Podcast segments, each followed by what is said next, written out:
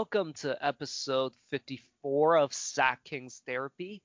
We're coming to you live after the Kings versus Knicks, where we just won. So, you know, good vibes going all around right now in Sacktown and Sack King's Therapy.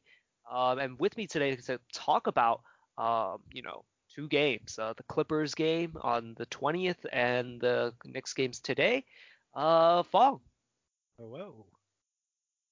Oh, yeah, well, you know, we're unfortunately going to start with some bad vibes, unfortunately. We're talking about the Clippers game first before we get to the good stuff. Kind of just to start out the quarter, it was a back-and-forth game. Kings were actually playing the Clippers pretty well for the most part, and, you know, like, it felt like, you know, the Kings learned from their last game against the Clippers and kind of came out with a stronger mentality and, you know, like, actually fought pretty hard. Like, you know, ball was moving very well. They were playing some decent defense to start. Yeah, things were kind of going pretty well for the Kings. What were your thoughts on the first quarter?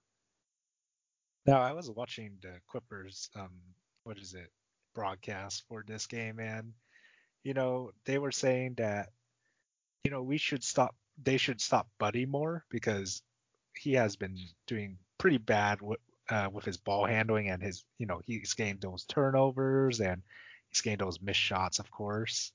And so far, I think he was doing fine. The one tidbit from pretty much the whole game, I'd say, is that we couldn't stop Kawhi at all. You know, we only have one real wing defender, like, you know, solid wing defender in Harrison Barnes.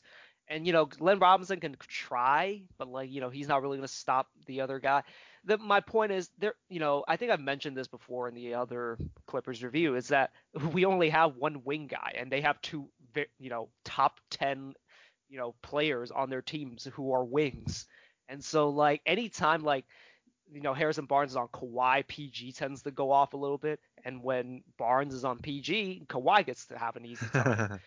It's just there was a no-win situation there. But, you know, we played them good in the first quarter. And it looked, you know, things were going in the right direction.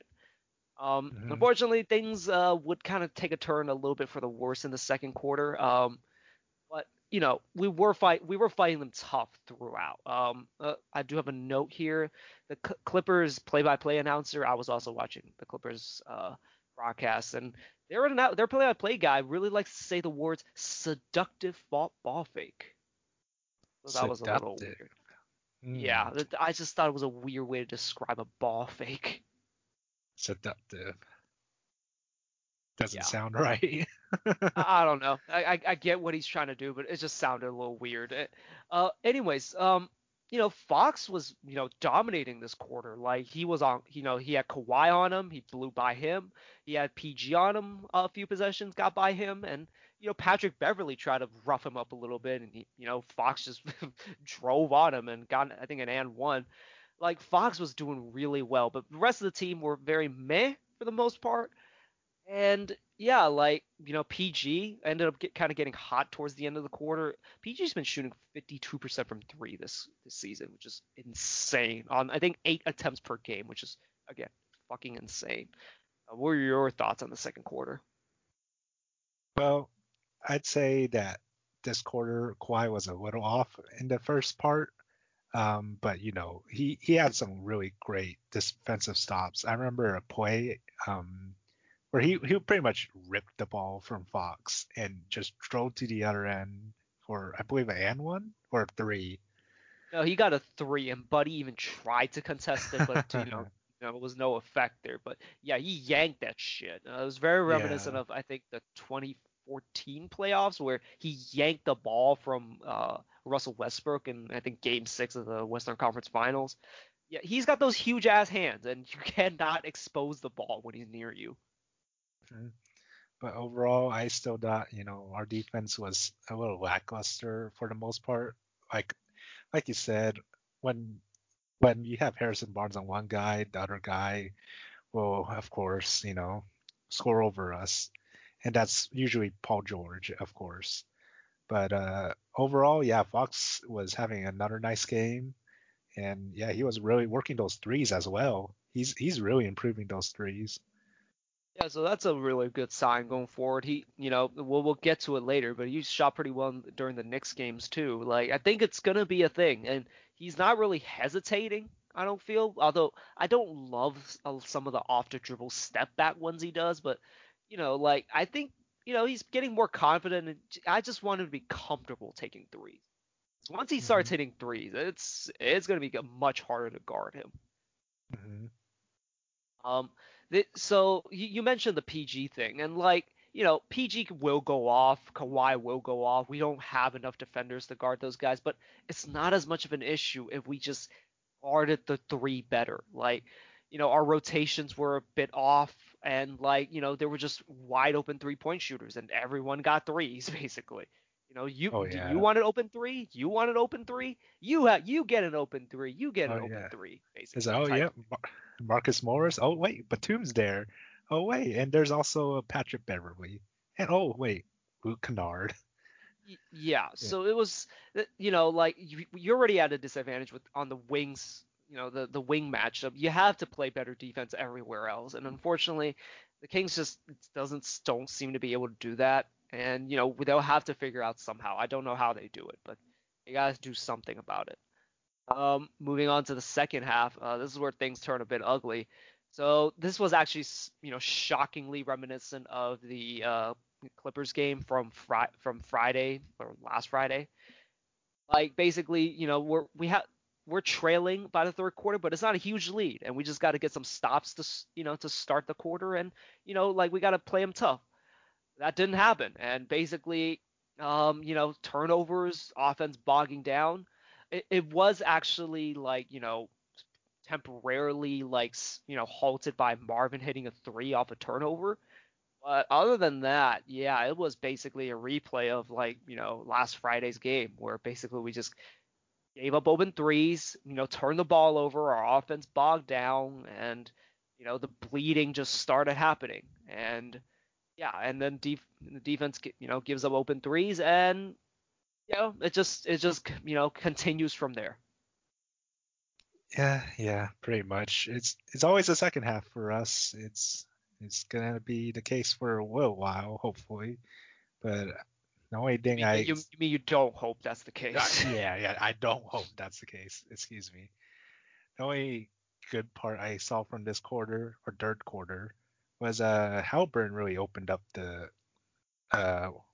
with his defense, and you know his passes really helped for the better part, but you know we were still trailing by the end, sadly. We did have some run. We actually made a little bit of a late run towards the end of the quarter, towards like the middle of the quarter with Haliburton checking in. Like we were getting some, you know, nice plays, and you know Halliburton's always involved in a lot of these good things, but you know, he's not a miracle worker. He helped a lot, but, you know, it's unfortunate that he can't, like, single-handedly turn around the entire team effort and, like, the team communication. Things were just falling apart, and he, you know, he was able to kind of stop the bleeding for a little bit, but unfortunately things just fell apart towards the end of the quarter.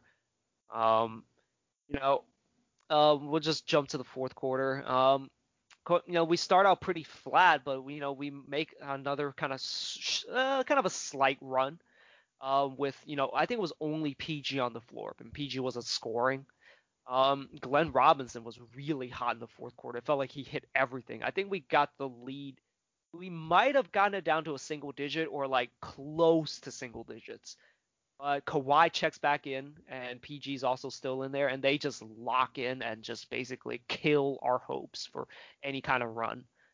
And that's what the Kings need to be able to learn to do. You know, you grow a lead like that, and that's what you have to do. You take care of business, go for the kill, lock in, up the intensity, and that's exactly what the Clippers did. I mean, you know, overall, we were taking bad shots. I wouldn't say bad shots. We were taking good shots. It just wasn't making it. But overall, this game, we kept them pretty low scoring compared to the other games, I'd say.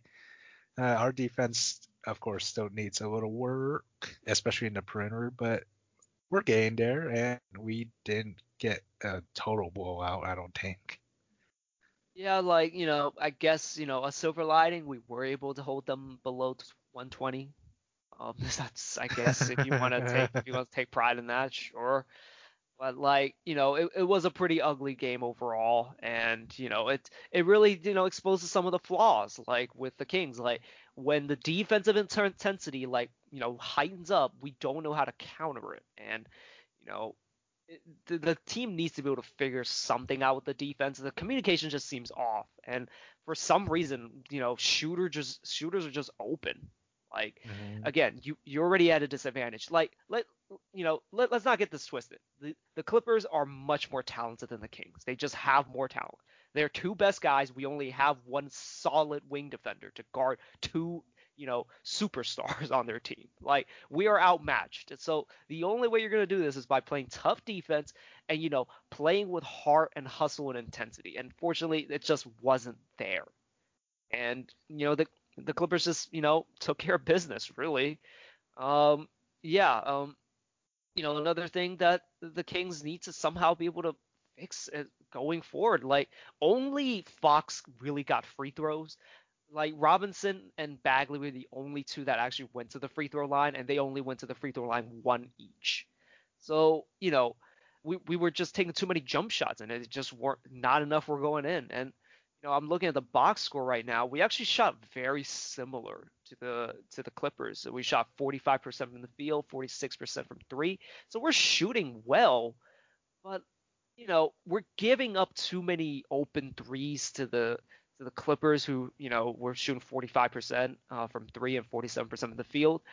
Like, you know, despite us not getting to the free throw line, although I would have loved to see that just to stop the bleeding that, you know, happened in the second and the third, like, you know, we need to be better in terms of just our mental toughness. If a team's going to lock in like that, we need to be able to fight through it and also still be able to get good shots. And, you know, again, we were outmatched. There's nothing you can do about that, but at least you can try and make it hard on PG and Kawhi, try to wear them out.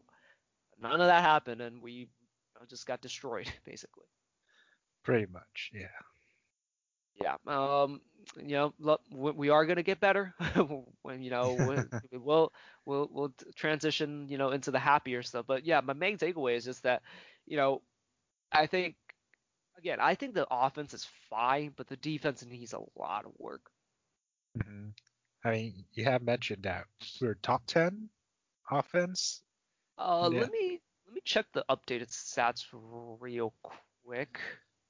Yeah, pretty much, you know, our offense is real good. Just, we need to get those stops. And I don't want to say this, but I have heard those commentators say that we're starting to become one of the worst defenses in the NBA, especially from the Knicks broadcast, because, you know, Knicks apparently have the number one defense in the NBA right now. Yeah, but, like, you know, I don't really mind where we are, to be honest. Like, or no, like, yeah, we have the worst defense in history, but it's a weird season. And, like, with how kind of the games, with how kind of 3-point shooting has revolutionized the game, like, it's not the worst thing in the world. I think it's a bit exaggerated that we're the worst defense of all time. It's bad, don't get me wrong, but with the 3-point revolution, those stats are a bit skewed. I'll just say that. I know, piss poor excuse for, you know, a shitty defense, but, you know, that's just how I try to cope with it. And hey, we're no longer the worst defense in the league. Washington has taken that mantle. So, oh yeah, you know, whatever that's worth. That's worth. They are 0.1 points worse than us right now. So only 0.1. Wow. Yeah. Now they take the mantle of worst defense in history. So let me see. 1, 2, 3, 4, 5, 6, 7, 8. 9, 10, 11. So we're 11th in points per game. Now, not offensive efficiency, but points per game is what I'm looking at right now. Still good. Oh, yeah, we're good. I think we're okay on offense. We play fast. We get up a lot of threes. And, you know, there are moments of great ball movement. Like, we see glimpses of this. But, you know, we just need to get that defense right, man. Mm-hmm. Anyways, let's move on. Before we actually get into the Knicks game, so KPJ, Kevin Porter Jr. from the Cavaliers, was traded to the Rockets for a protected second round pick. Now that's basically like literally nothing. I could probably get more from the Cavaliers than the Rockets did, or you know. So, my question is, so I've been watching a lot of Kelly Oubre, and there was a time where we could have gotten him for very cheap. Mm-hmm. And, this kind of just made me wonder, would you have wanted Kevin Porter Jr. on the Kings if we had a chance to trade for him? I mean, for what – who was it? For what the Rockets gave? I think we could have made it work. We had some assets that we could have traded. Give him a protected second round pick, which is the equivalent of almost nothing. So yeah, I felt like we should have. But KPJ, just like Kelly Oubre when he was on the Wizards, was flagged for attitude issues, and he had a giant blow up with the Cavaliers. Apparently, just freaked out on the team because he apparently wasn't in the rotation. So there's a lot of maturity issues with him. I would have questions of him being the Kings being able to handle him in the locker room. But he's a talented guy, and I would have wanted to try and figure this out. He's also a wing. He's 6'7", apparently pretty long too. I would have liked to take the chance on him. Yeah, this was before we got Barnes too, and yeah, I'm talking about KPJ. Oh, KPJ. I'm sorry. I thought we were still talking about Kelly Oubre at the time. Yeah, but no, I'm talking about KPJ right now. I think the locker room can handle him. And in worst case scenario, you give him a protected second round pick. Again, it's basically nothing. Mm-hmm. Yeah, I wouldn't mind. That would have been a nice experiment to take on, and I'm pretty sure he would have helped a lot with us as well. Well, I wouldn't say we would have helped, but it would have been an intriguing prospect going forward. You can probably get if you want to, you can trade Jabari Parker for him, or one of the second round picks, maybe Justin James. Although I'd like to see where Justin James is going to be in a bit. Mm-hmm. But yeah, I thought it was just interesting, and yeah, I just wanted to get your thoughts on it. And yeah, I would have loved to have gotten him, but. Too bad. He's on the Rockets now. See if he figures it out there. To be honest, I'm pretty sure there's a lot of teams that were wondering why he got traded for such a cheap price. Yeah, again, the Cavs were done with him. They're just past the point of no return with him. I don't know the details, but apparently it was a very ugly blow up. Yeah, but I'm pretty sure Houston could take care of him pretty easily. I will say, Cavaliers, pretty good lately. They just beat the Nets, so yeah, there might be something there. The 2 times in a row with Colin Sexton dominating them, there's something there. Yeah, we shall see. All right, let's get to the good stuff. So versus the Knicks, let's start with the first quarter. So Kings played well, moved the ball well. There was a stat that actually came up. Buddy apparently shoots terrible in the second and fourth quarters, and I theorized that it was probably related to the ball movement, really dying in the second and fourth quarters, especially in the fourth quarter, where it basically is usually a screen and then a Fox ISO for the most part. And the second quarter we take our foot off the gas pedal a lot, and the ball movement tends to slow down or just becomes non-existent in the second quarter. What do you think? Yeah, I think you're right, because I don't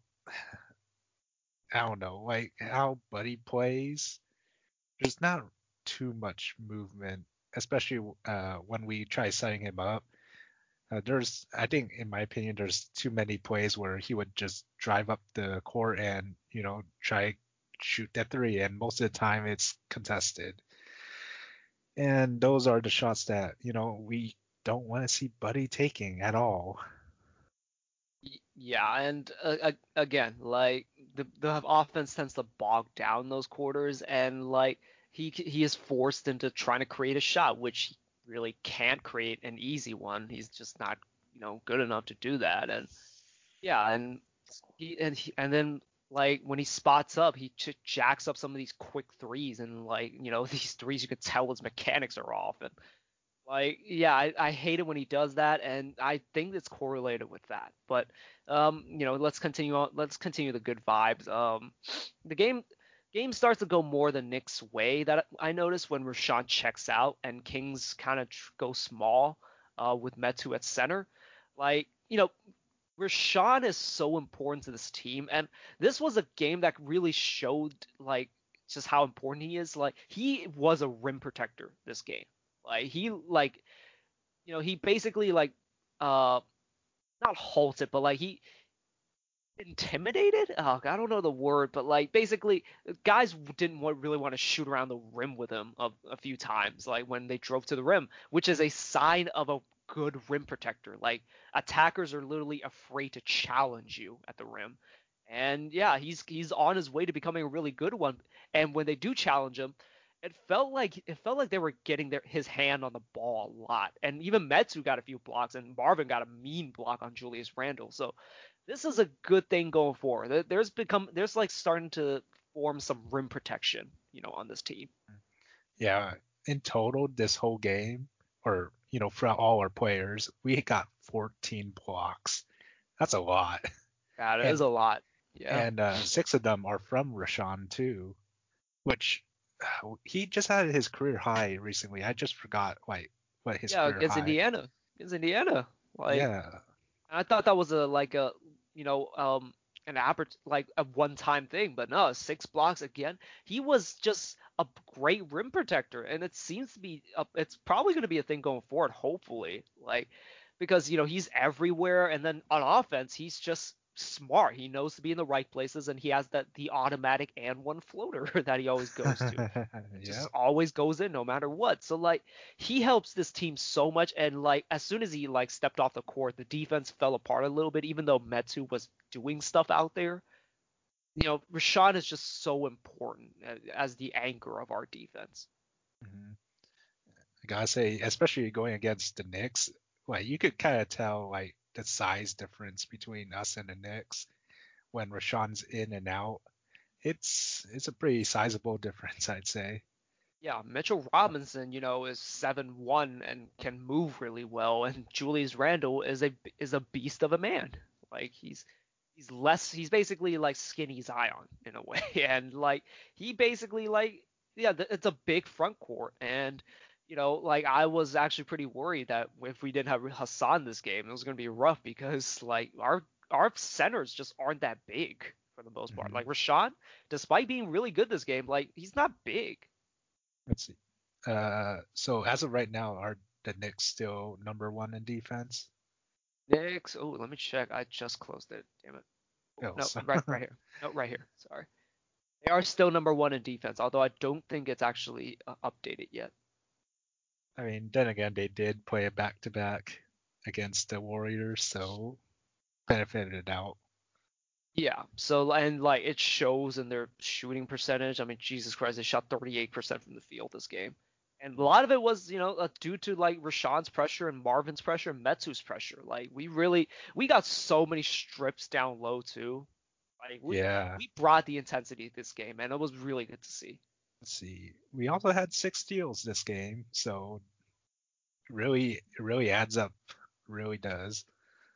Yeah, and like, Fox is becoming one of those guys that, like, you know, is that quick double where he basically like is at the ball before the guy even realizes it and just, you know, steals it away. Mm-hmm. Like, that's becoming a thing, and I'm looking forward to that, you know, becoming something, and hopefully the team like all together figure something out. Oh yeah, can't wait. I mean, we're improving by the day for sure. Oh yeah. Before you go to the second quarter, we did debut our new jerseys, our new City Edition jerseys. What do you think of them so far? I mean, I like them. I think they're fine for the most part. I personally would have liked like the blue parts to be brighter. That's just me. Like, I want it to be obnoxious levels of bright. But that's to my taste. What were your thoughts? in my opinion, yeah, I wish the color schemes were a little different, or even the designs in a way. I really love the old school checkerboard jerseys, but yeah, you really can't see the checkerboard on this one at all. Yeah, they probably should have put white on there, but like, I don't know if that fits with the colors, but you know, I think it looks fine. I just wish they were brighter. That's my only thing. Yeah, I might wait till next season for the next city and see if I should get another jersey. I haven't gotten one for any of the new players yet since Cousins. Yeah, I mean, you got to get a Haliburton one. You got to at this point. Yeah. I mean, I know a lot of people hated the red jerseys, but I actually would have liked them to bring that back and just put the little lion in the middle of it, like how they did with the baby blues, I think 3 years ago. I see. So like that's what I would have liked to have seen, but you know, it's fine. I like this one. Mm-hmm. Yeah, for me, I'm kind of overdue for a new jersey because I got the Cousins jersey like a few months before he got traded. Yeah, best time to buy a jersey. The funny thing was, apparently, like right after he got traded, you couldn't get a DeMarcus jersey for a bit. They actually like basically put it all away, like at the arena shop and everything. It was weird. That's too bad. Still a staple, I feel, in the Sacramento community. Yeah, he is, and you know, like I miss him. I miss him here. I mean, I don't really want to see him play basketball here anymore, but like he was really like important during that era, and yeah. It just sucks that the team had no clue how to draft. You get a transcendent center, and you keep drafting centers. So good job. I don't know what the hell they were doing, but moving on to the second quarter. Anything else for the first quarter? Nope. Okay, well, let's get into the second quarter then. So Metu, you know, he's making some nice hustle plays, but there are some mistakes he still makes that, you know, definitely catch my eye. Like the defensive rotation's not there all the time. Like, you know, he basically needs a little bit more work. I think he's really good in terms of bringing energy, and he makes some good plays every now and then, but he definitely needs work. Yeah, I mean, the Knicks are really big guys, of course, and you know, we weren't this quarter we weren't really getting those good rebounds that we needed, especially the defensive rebounds, because the Knicks were really getting those second chance points. Yeah, so I have the stat here. So at the 6:49 mark, the Knicks already had 17 second chance points. 17 second chance points, yes. At the 6:49 mark, it was insane because they're just big, and also this becomes a theme throughout the game. We kept fouling them for and ones on offensive rebounds. It was so annoying to look at, but you know, we were able to weather that storm. But yeah, they're just bigger than us. There's not much you can do about that. And, you know, we were able to mitigate a lot of that with just, you know, active hands. And we stripped Mitchell Robinson what felt like 5 times, I think, so this game. So, you know, it kind of evened out overall. Oh, yeah. Robinson only had 2 turnovers. Felt like he had way more. I don't know. Anyways. You know, as I mentioned, Richaun's defense was really good in the first quarter and how he was really important. Well, in the second quarter, same thing. It's been just, he's been great. You know, he's protecting the rim and, you know, making blocks and making plays. Haliburton does Haliburton things. I think he got a block this quarter. He got a few blocks on jump shots, which was crazy. Like that long 7-foot wingspan really catches people off guard. Oh, yeah. Marvin also had a really good defensive a good defensive position on Randle where he blocked him like really hard. Unfortunately, it did end up in a 3, but like I love that intensity. At least he's trying to use his chest to kind of like hold off Randle, who's much stronger than him. I just like the effort from him for now. Like, but he does need to get better and, you know, heavier and stronger and Doug Christie talks a lot about it. Like, he hops too much. He needs to stay low and just use his center gravity to leverage his weight against Randle. I mean, yeah, he's learning, and we are giving him those chances too, especially in the final quarter. Especially, like, we never played him as much in the last few minutes of the fourth quarter, but now we're giving him that chance, and I hope he learns from it too, because you could see improvement with his I mean, in some ways you could see improvement from his defense. Yeah, and, like, a lot – defense is a thing. Like, sure, you can watch a lot of tape, but you do need to get out there and just play. And that was the thing I was most worried about when he came back, because, like, you know, he lost all of last year to learn defense. So he's just going to be behind the eight ball on that. And, you know, he's behind schedule, of course, on that end, but he did miss a whole year, and there's just going to be learning pains or growing pains with him. And, you know, he has very slow lateral quickness, and, you know, his footwork just isn't great. Someone just needs to get in his ear and just train him on how to play defense. And, you know, he has to also be able to play and to get that experience. And, you know, he's learning, and, you know, he's a super freak, so he's able to make plays, and he needs to be able to learn how to get himself in position to make those plays. Yeah, so Kings were down, let's see. Down only 5 heading into the third quarter, and, you know, we were able to, you know, finally do what I wanted them to do this whole time. They finally turned up the intensity on defense. To start the quarter, they actually didn't play that good of defense. We were scoring very well, but we couldn't get stops. That changed in the middle of the third quarter, where we started to press up on the Knicks. Like, we started doubling Julius Randle. We started, you know, doubling the ball handlers. And any time they got the ball down low, there were hands everywhere, just going for the strip and going for the block. The defense intensity finally was there. And, you know, they were able to get the lead. And, yeah, they ended the quarter, you know, started to kind of loosen up a little bit. But, like, it was just a great thing to see that defensive intensity pick up and choke the – Knicks basically into submission. Yeah, I also gotta say, I think we were doing a lot better with the box out and rebounding, defensive rebounding as well, because, you know, of course they were still getting those second chance points still, but we were doing a lot better. And with those big guys that the Knicks have out there, we just gotta get what we could get, to be honest. So you say we didn't, you know, get a lot of defensive rebounds. We actually got more defensive rebounds than the Knicks. This game, really? Which is shocking. I guess, like, towards the end, maybe, like, they started to cool down a little bit. I don't know, but it didn't feel that way. It felt like they were still getting offensive rebounds, but hands were just everywhere. Mitchell, again, I felt like Mitchell Robinson got stripped way more than 2 times this game, but I don't know. You know, like, Haliburton was, like, you know, with his long-ass arms, just, like, got blocks, got these crazy deflections. He only ended the game with, what, 2 steals, I believe? 3? But, like, he got... Oh.